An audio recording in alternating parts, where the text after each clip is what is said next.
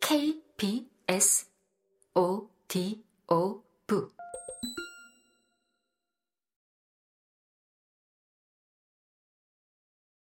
여러 가지 검사를 끝내고 엄마와 나는 수술 안내 자료를 받아 집으로 왔다.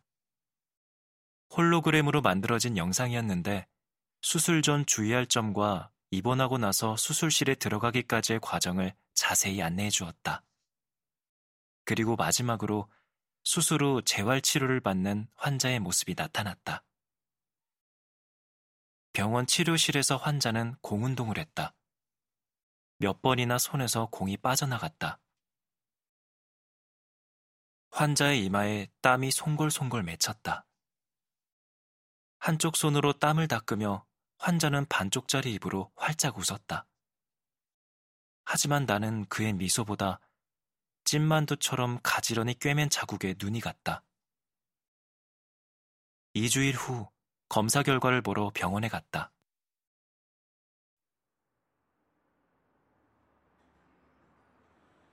예약 시간보다 이르게 도착해 매점에서 초코우유를 사는데 휠체어에 탄 아이를 봤다.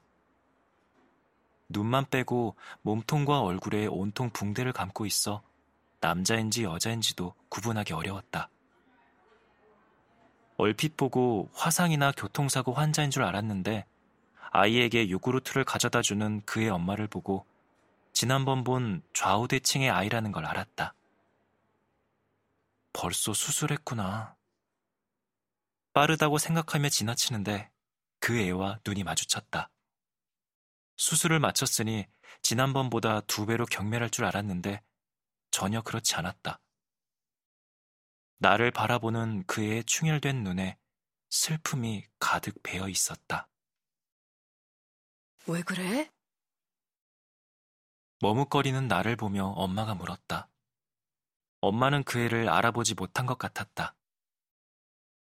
엄마, 나 수술하지 말까? 나는 머릿속으로만 엄마에게 말했다. 진료실로 들어갔다. 엄마가 의사에게 허리를 깊이 숙여 인사했다. 은색 안경을 쓴 날카로운 눈매의 중년 의사였다. 수 학생의 경우 심장이 왼쪽으로 많이 치우쳐 있어요. 왼쪽을 남기는 편이 좋을 것 같습니다만. 의사가 MRI 사진을 보며 설명했다. 역시 나는 나쁜 운을 타고난 것이 틀림없다. 하지만 아이가 오른손잡이인데요. 수술 후 적응하기가 더 힘들지 않을까요?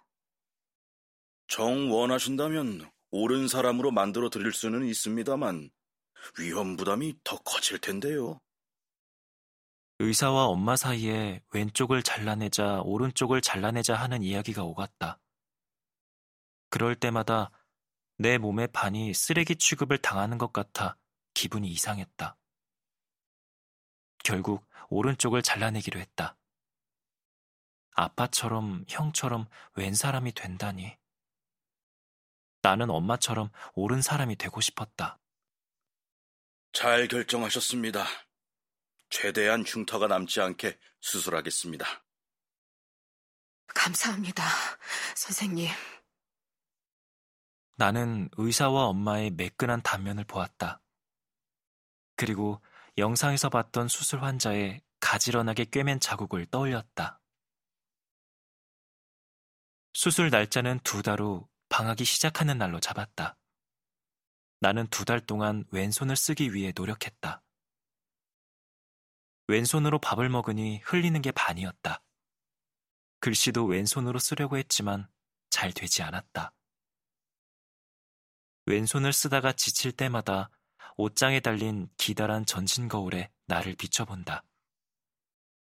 서서히 거울 모서리로 이동해서 거울의 경계에 선다. 몸의 왼쪽만 보이게 서서 오른쪽 몸이 사라져버리는 상상을 한다. 먼지가 되어 날아가 버리고 다른 사람들처럼 말끔한 반쪽의 몸으로 거듭나는 상상을 한다.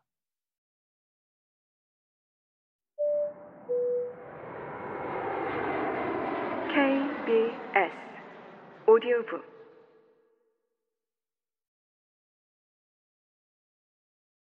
내일은 방학이다. 그리고 나는 수술을 받을 것이다. 잠이 오지 않았다.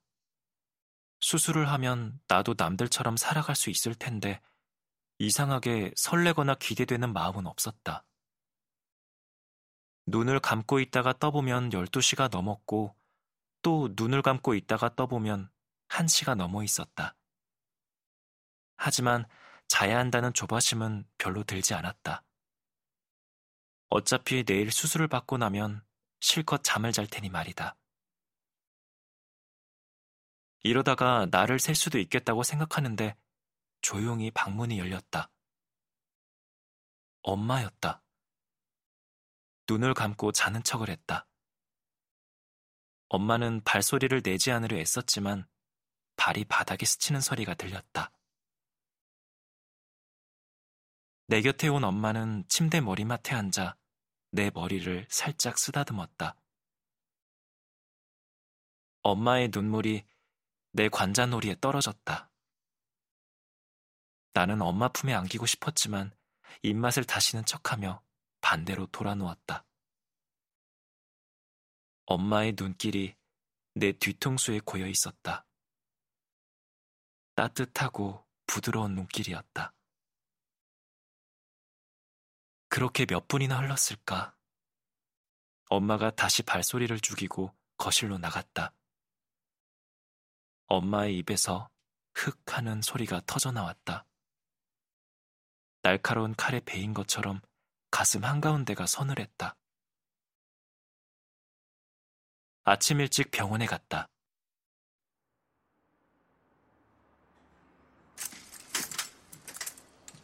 나는 침대에 누운 채 수술실로 옮겨졌다. 수술실에는 담당 의사와 마취의, 젊은 의사 3명이 있었다. 수술실은 냉동고 안에 들어간 것처럼 추웠다. 무서운 마음에 추위가 더해지니 다리가 저절로 덜덜 떨렸다. 침대에서 두두두 소리가 나자 젊은 의사가 내 다리를 손으로 지그시 눌러주었다. 선생님이 정상으로 만들어줄게.